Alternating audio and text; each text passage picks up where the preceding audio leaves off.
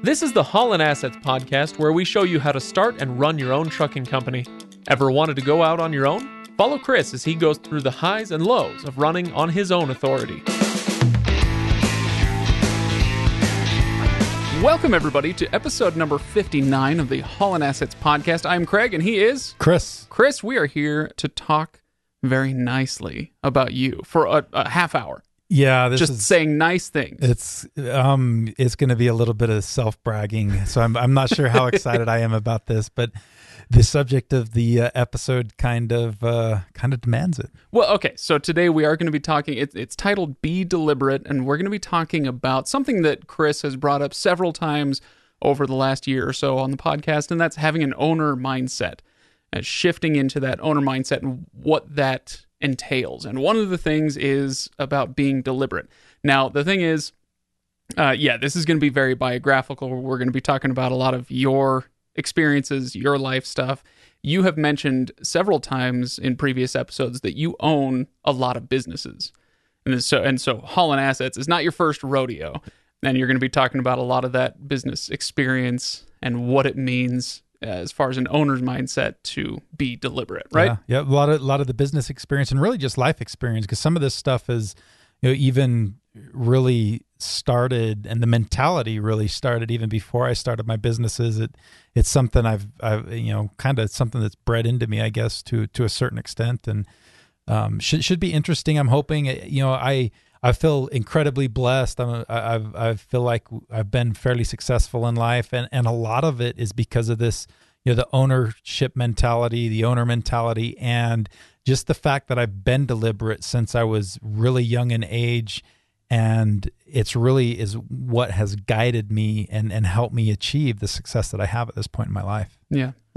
Well, we're going to get there in just a moment, but first I'll remind everybody, for full show notes for this and past episodes, go to HollandAssetsLLC.com. That's Holland with no G, HollandAssetsLLC.com, and go check out past episodes there. You can listen in, you can comment, you can see the full show notes, all the documents and things that we share on many of our episodes. So please go there and find us on Facebook if you want another way to contact us, to reach out, to ask any questions you'd like us to address on the show. You're welcome to do that in either of those places. So let's see. I think that's all the housekeeping, Chris. That should be all the housekeeping. So that means before we get to the subject at hand for today, I've got to ask you, what's been happening out on the road lately?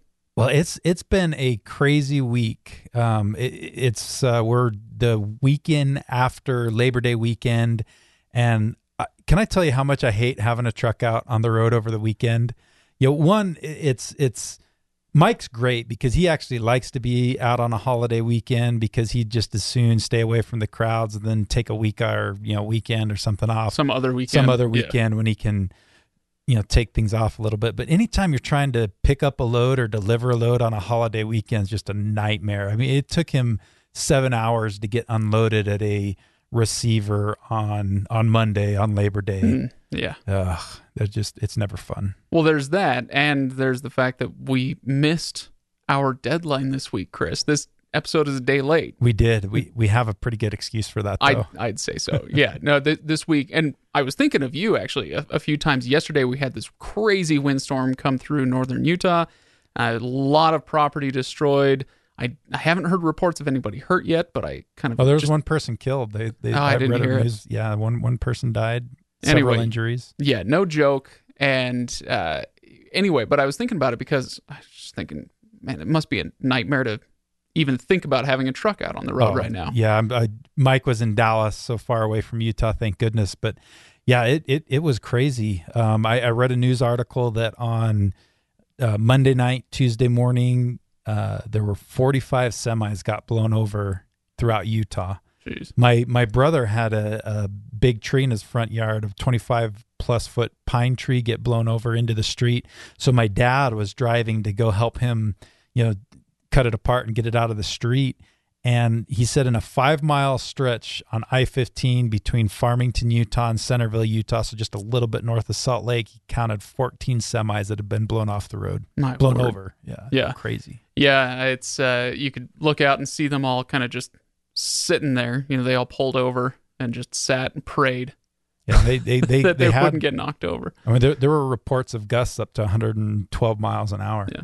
Anyway, so point being, it was crazy out on the road, and it also knocked out the power and the internet access, and so yeah, we couldn't make our show. Sorry, everybody, yeah. We're a day late. We're recording on Wednesday, and so this is 2 days, really a day and a half, 2 days after the storm. There's still places without power. Yeah.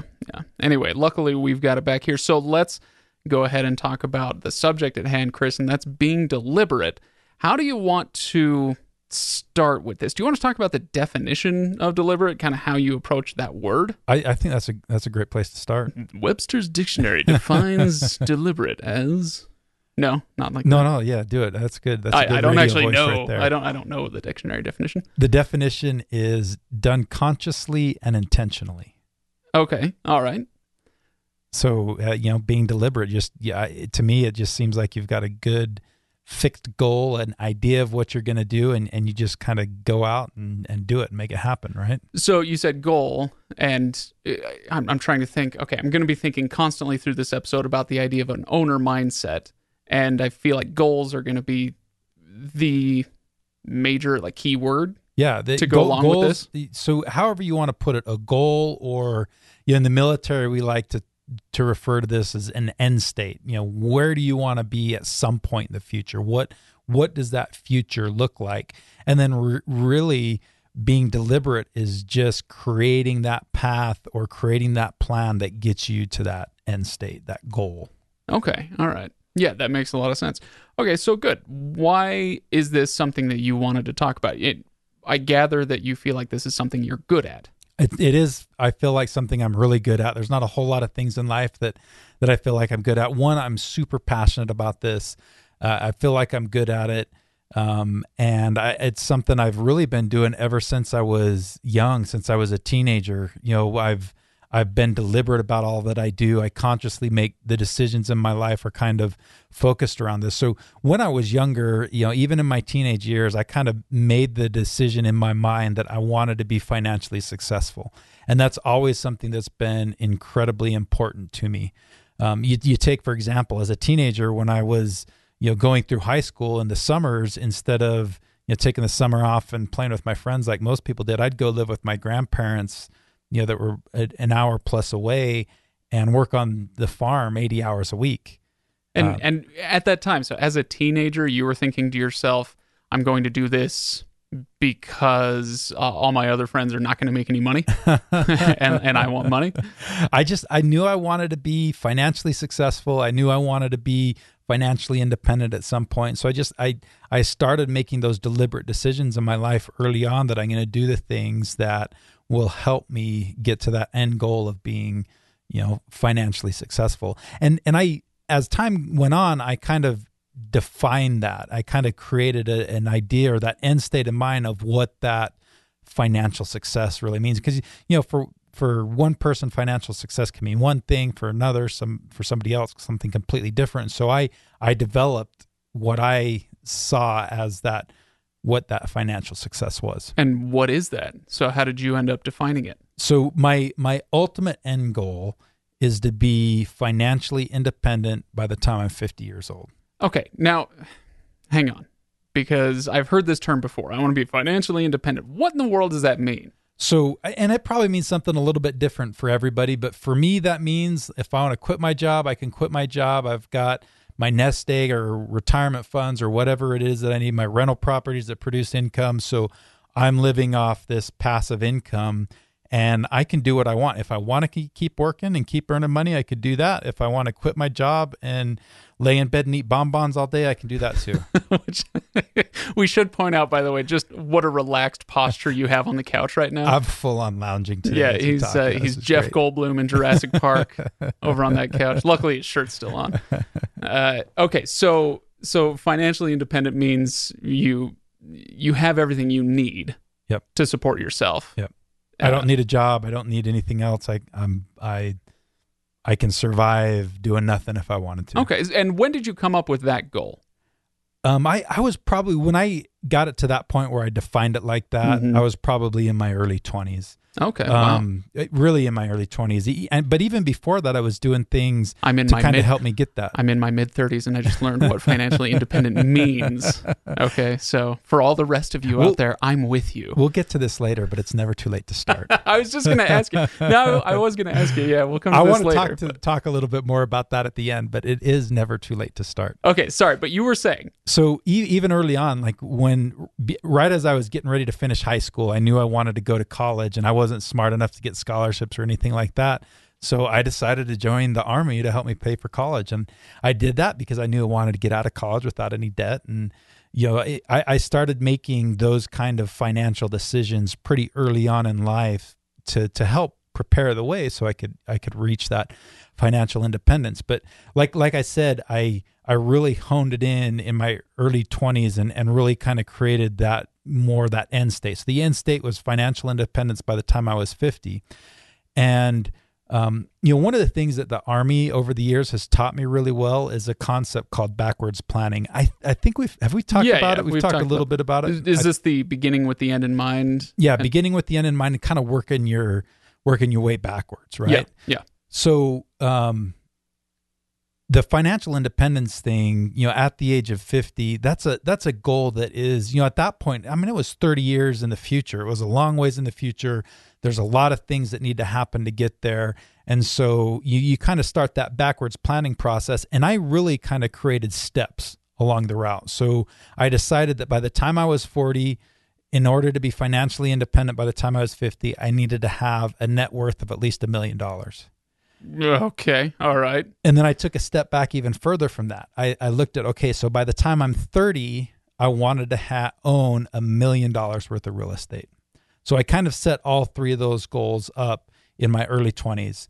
$1 million worth of real estate by the time I'm 30. I wanted to have a net worth of $1 million by the time I was 40. And then I figured if I was able to do those two things, I'd be financially independent by the time I was 50. How old are you right now? 42. And I've made the first goal. You did? I did, yeah. The absolutely. First goal being the $1 million in real estate? No, actually, I didn't make that one. Oh, okay. I've got the 41. So I actually, we'll talk a little bit about this. But I... You're saying you're worth $1 million? I am. Okay, all right. I do. Yeah, all right. We'll talk about money later, Chris. Is this where you ask for a raise? That's right. No, okay. But the first one, okay, back up to the real estate one. You wanted to own $1 million in real estate by the time you're 30, and you didn't achieve that. I did not. Oh, nope. So how close did you get? I got pretty close. I started buying my first piece of real estate. So I was kind of slow. I got out of college a little later on in life than I would have liked to. I graduated when I was about 26, 27 years old. And within that first year after I graduated, you know, I finally have a steady income. I'm finally making money. And that's when I purchased my first piece of real estate. But what I did is different than what most people did because I was deliberate about what I was trying to do in achieving those goals. So, you know, you think about it, most people, they graduate from college or a trade school, or they get, you know, their first job, or they're making a steady income. They want to buy something real estate wise. What do? Buy a house. They go out and buy a house, right? A single family home, you know, like their starter home, right? Yeah. That's typically what most people do. I did something a little bit different. Me too. I rented for 8 years. Yeah. That's probably not the best route if you're trying to build that net worth. So I'm a big firm believer in real estate. I think it's a great vehicle to get you some net worth. And so what we decided to do was, we being you and your wife? Me and my wife. Okay. We decided instead of buying a single family home, we would buy a fourplex. We'd live in one of the units and rent out the rest. So we started looking pretty quick for a piece of real estate. And we ended up doing that. So 27 years old, I buy my first piece of real estate, and it's a fourplex. So here's where one of the differences is, and this is part of the whole being deliberate thing. I was conscious about trying to build that net worth, buying that real estate. And the piece of property we bought was a $320,000 fourplex. Now, I couldn't afford a $320,000 home, single family home at that time. Do you know why I could afford to buy a fourplex? Because that was worth that much? Well, there's two options here, right? Either family or you knew you'd have the extra income. No, family didn't help. The extra income, yes, because now instead of buying, you know, when you buy a $320,000 single family home, who's paying the entire mortgage? You are. Yeah. But when you buy a fourplex, you can tell the bank. You can tell the bank, and the bank will allow you to include some of that rental income as part of your income even before you buy it, so that you can buy something. I probably would have only been able to afford $150,000 to a $200,000 home at that time. Instead, we buy a $320,000 piece of real estate, and what ends up happening is two big things happen there. I'm essentially buying a property that's going to appreciate at 2 times the rate of a $150,000 home. So, and then also the mortgage is going to get paid off. You know, a much bigger chunk of mortgage is going to get paid off over the 30 years of the loan because it's a higher value property than the $150,000 property. So basically what that kind of boils down to is I'm gaining equity at twice the rate I would have otherwise if I just bought that $150,000 starter home. And that was your first piece of property, and then you went on and bought others as well, right? We did. And so my wife and I, over the next 3 or so years after that, kind of did the same thing. We went and bought another fourplex, and then we went and bought a duplex. So by the time I was 30, I just closed on the third piece of property, and it was at that point we had about $800,000 worth of real estate. And and what year was this? I'm sorry. I'm getting a picture in my head, and I feel like I already know the answer. Let's see. This was 2008. Yeah. Okay. That's what I want. And if you know anything about 2008, it wasn't a good year to be buying real estate. I don't know much about what did you say? Backward planning. Backward planning. But yeah. I can do backward math. Okay. He's 42 years old. Yeah. Okay. All right. Yeah. So that wasn't exactly the best year to be buying real estate. And so, but that brings me to another really good point, about this whole thing.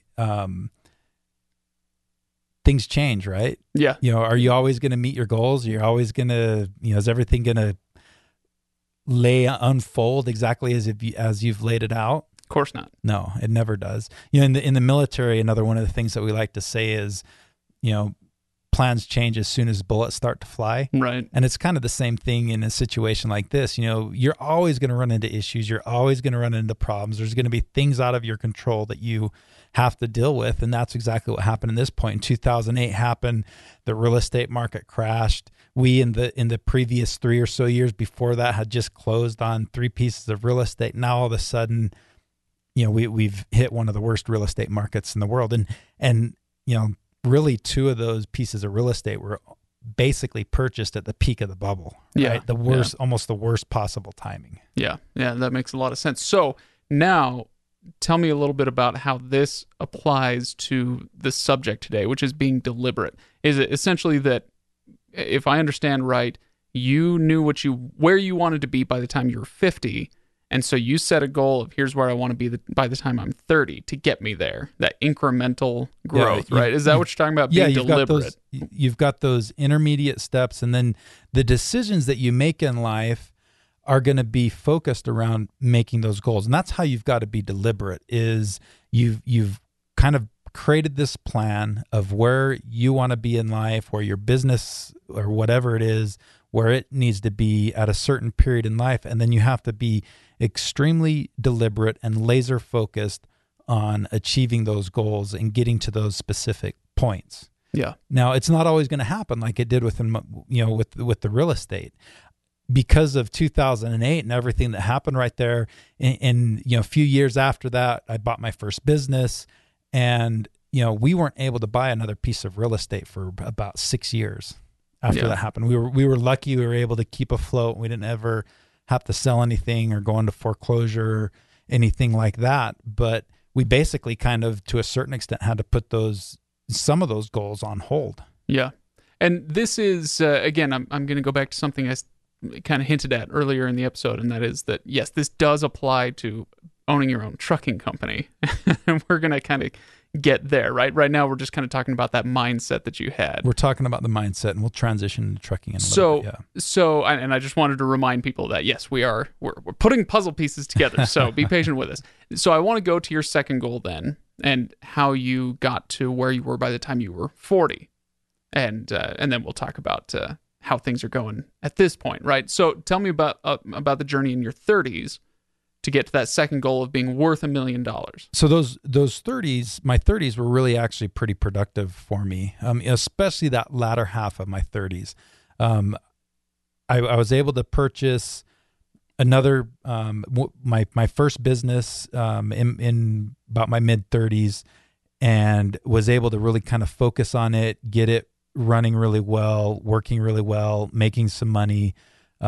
In that meantime, I couldn't buy any other real estate because of the market. And then also when you start a business, you know, you're typically not going to get a loan on a piece of real estate from anybody for at least 2 years after the time that you start. So all those things kind of put that off, and wasn't able to buy my next piece of real estate until I was well into my mid 30s.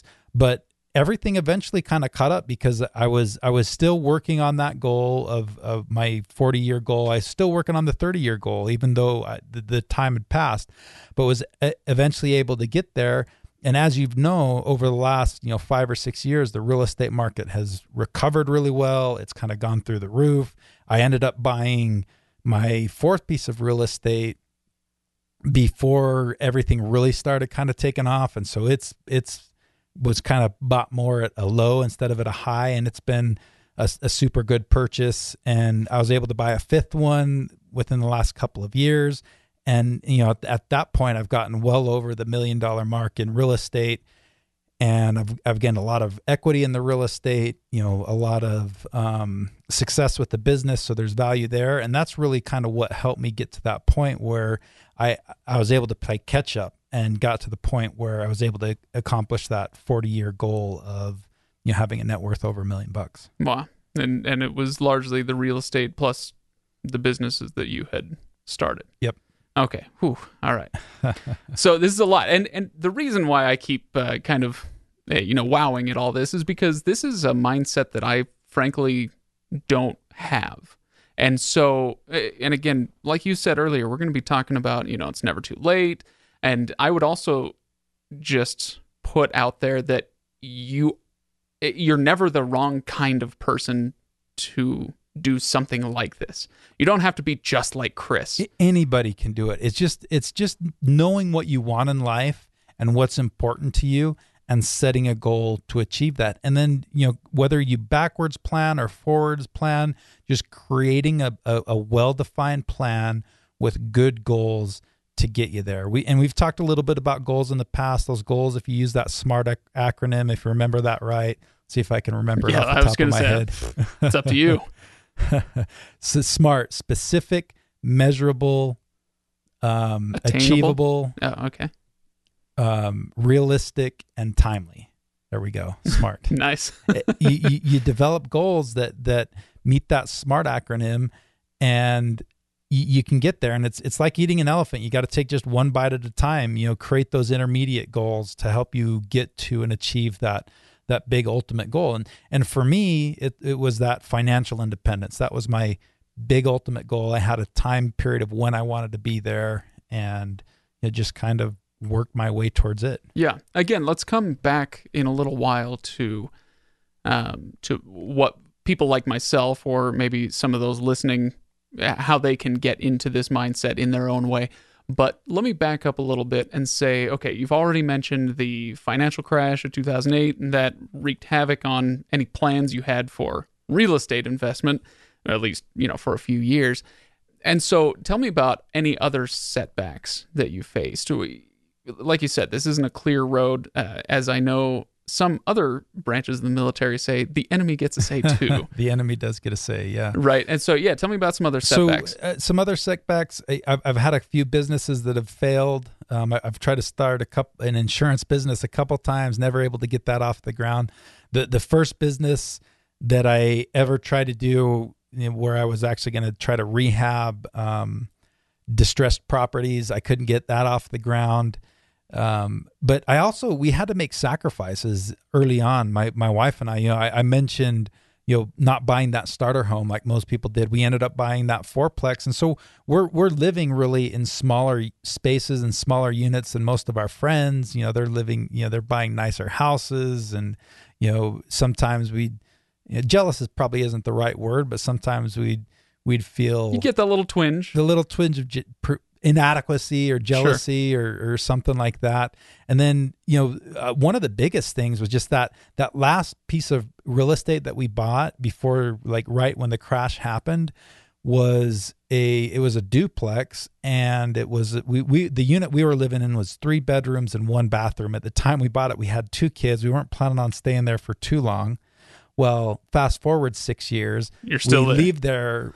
By the time we left there, we had 4 kids. Our youngest was 2, about 2 at the time. Oh. So 4 kids in a 3-bedroom, 1-bathroom house, and we had to deal with that for a little while. And it wasn't, it wasn't the funnest thing in the world, but we made it through. We were able to make it happen, and we had just always made financial sacrifices like that. I think I've talked before that. During that, a lot of that time period too, I owned the same car. I drove a Honda Civic for 17 years. I mean, I drove the same car for a really long time because we were making those kind of, short-term financial sacrifices so we could, invest achieve money, a long-term and get goal. Those long-term goals, deliberate conscious decisions of I'm not going to buy a new car every 3 years or even 5 years or something like that. I'm going to put my money towards achieving that goal, deliberate decisions that help achieve that goal. Yeah. Okay. So what I'm hearing is we definitely, the short term is important, but the short term is always in service of the long term, or one might say, Chris, the long haul. Okay. Look at that pun. Okay. Look at you go. See that A+ transition, people. All right. No, but I want to turn it back to trucking and how this applies. I mean, obviously this is an ownership mindset. This deliberate planning mindset can apply to just about anything, but tell me a little bit about specifically what you're thinking of for somebody starting a trucking company and how all this applies. Well, whether you're starting a trucking company or you've had a trucking company for a while, you may not have really kind of set up that long-term end state of where you want to be. So the first thing I think anybody that needs to do if they really want to kind of up their game, let's say, in trucking, they need to decide what that end state's going to be. So we can use kind of 2 examples. I think we've got 2 kind of segments of our audience here. Some that want to be an owner-operator their entire life and feel like they don't want to deal with the headaches of the fleet. They just want to make good that money for themselves, that independence, more financial freedom. And then you've got the guys that want to grow into a fleet. So that end goal is going to be probably pretty significantly different for those 2 groups. So you take, for example, an owner-operator that you may have the end goal of you want to always have your truck and trailer paid off so that you can maximize your profits, or you may just want to attain a certain income level. So one, you need to figure out what that end state is. For a fleet owner, it might be growing to a certain size or creating a business income level that you want, that you can achieve without having to be in the business 100% of the time. So it's really just boils down to figuring out what that end state's going to be and what that looks like for you. That's step 1. Okay. All right. And so do you have an example of this? Can we break this down to be a little bit more specific? Because you have worked with a lot of people in the trucking industry over the years. So do you have any examples of people who have exhibited this mindset or lacked it, maybe? I was hoping you'd ask that question. And yeah, I've seen guys that have done that. I've seen some clients go from, a single owner operator to dozens. We even have one client that's got over 100 trucks that, started, it took him about 13 years, but he's over 100 trucks, started as an owner operator, super successful. And we've seen all levels of success kind of in between that. So, what I kind of like to use an example is let's just talk about a small fleet. Let's say you want to grow into a small fleet and you want to be able to gain about $10,000 a month of income. Right. Okay. I, as the owner. You as the owner. Right. $10,000 okay. a month in income. So if you think about it, you kind of use some of the figures that we've seen with Holland Assets and what kind of income that produce, it's very realistic to see that you should be able to get at least $2,000 a month in net income per truck. All right, so that's profit after you pay the driver, after you do all the yep. pay the truck and the trailer and all that. So $2,000 a month per truck. And so if we've got that end goal, that end state of $10,000 a month in net income, we can just kind of start backwards planning from there. Okay, so that means how many trucks do we need? I know math isn't your favorite subject. Hang on, let me get my abacus. Hang on, let me grab my slide rule. 5 trucks. All right, we need 5 trucks. So then you just start backwards planning. Okay, say I've got 1 truck today. I want to be at 5 trucks. How long is it going to take me to do that? And you can kind of figure out, okay, I want to grow kind of conservatively. I don't want to feel overly stressed. I want to be able to put down all the money I need. I don't want to have to get additional loans other than just maybe the loans on the equipment. I don't want to have to get a loan for the down payment or anything like that. You know, you figure maybe it's going to take me a year between each truck. So then, 4 years down the road, I need to be able to purchase truck 4, and then so on 3, 2, all the way down to where you have, you're purchasing your second truck. So for most guys in that kind of situation, at the end of year 2, you're going to be buying truck number 2, at the end of year 3, truck number 3, 4, and so 5 or 6 years down the road is when you've purchased that 5th truck. Okay. And so you can make little incremental plans even between there. Like, say you've got your 1 truck today, you're at the end of the first year, you've created this financially sound company, and now you're just going to start saving money for that down payment. And so you kind of look at it, you kind of figure out, okay, how much money am I going to need to be able to buy that second truck? Well, if it's $20,000 to buy the truck and the trailer, then you need to set aside $2,000 a month into a savings account that is kind of your, sacred money for the, buying that second truck. And you just kind of create a very deliberate path to get you from your 1 truck to 2 to 3 to 4, and so on and so forth until you get up to your 5. And then at that point, you kind of look at it. Have I achieved that goal, or do I need to make some tweaks to it? Well, Chris, that all sounds very, very easy. And I'm glad, because everything's easy, right? It is. In reality, okay, all joking aside. Simple. It sounds simple, even if it's not easy. I should make that distinction. That is a good distinction. A lot of this stuff is really not rocket science. It's just having a good plan, making that plan, and executing it. I mean, most of it's not rocket science. It's really not. So, it's simple, not easy. There are plenty of things that you can't control. We've had the bullets flying analogy. You never know what's going to happen. But if you don't have a plan at all, then you're definitely sunk, right? Yeah, absolutely. You're sunk before you even start. So have that plan. And then, like you said, focus on the things you control, because plans are going to change. Things are going to come after you that you hadn't planned for.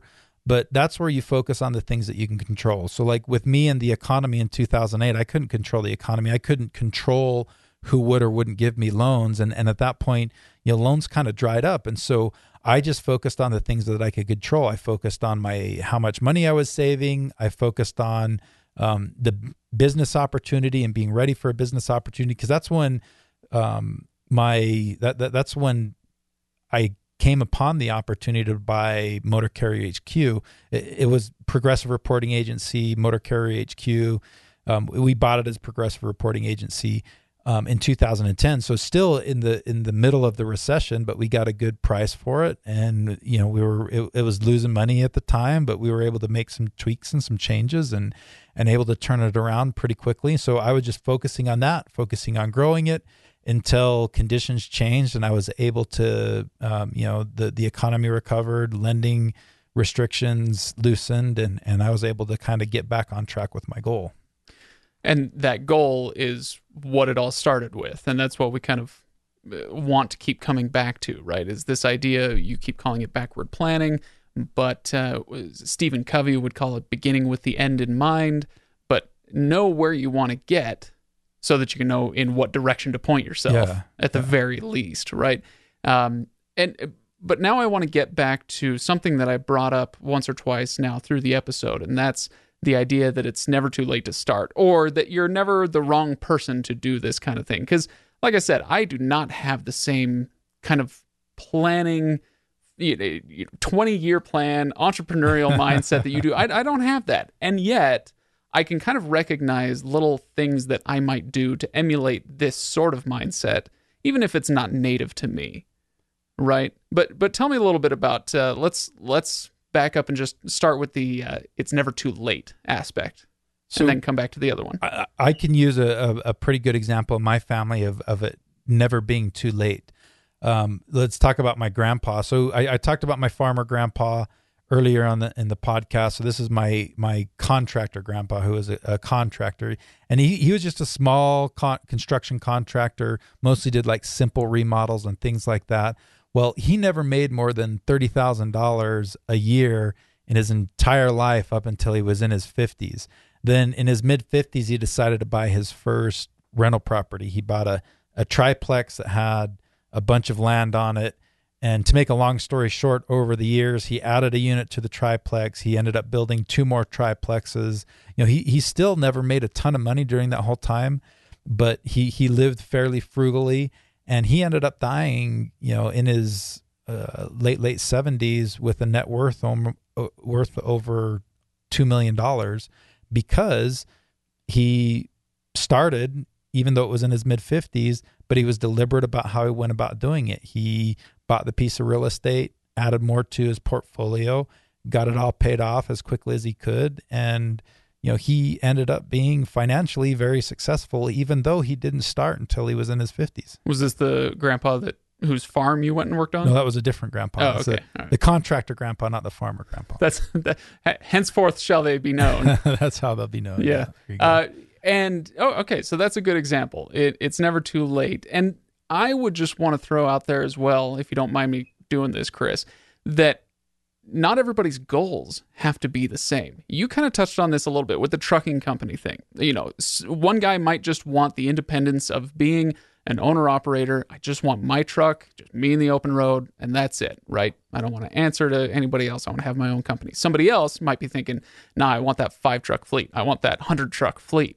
And so those goals are really different. And I would extend that out and just say, your life goals, not just your trucking company, but your life goals might look very different. So for you, it's, you wanted to own $1 million in real estate, yeah, be worth $1 million, and then be financially independent. I have this kind of loose goal in mind. I shouldn't say it's loose. I have a goal that I want to be able, by the time I'm, what am I, 34? Yeah. By the time I'm 40, I want to be able to work remotely anywhere in the world that will let me set up shop. So basically, working online, doing contract work or freelance work, whatever, so that I can go live in Normandy or Costa Rica or whatever, wherever I end up wanting to go. I have that kind of goal in mind.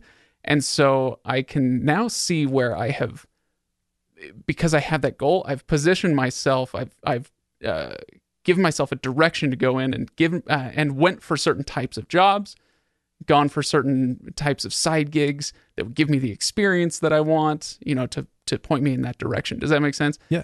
And so you and I have very different life goals, but having the goals is the first step. And there's nothing wrong with that. I mean, that's why, for most of us, that's why we work. I mean, most of us don't necessarily work because we love doing it 100% of our time. Right.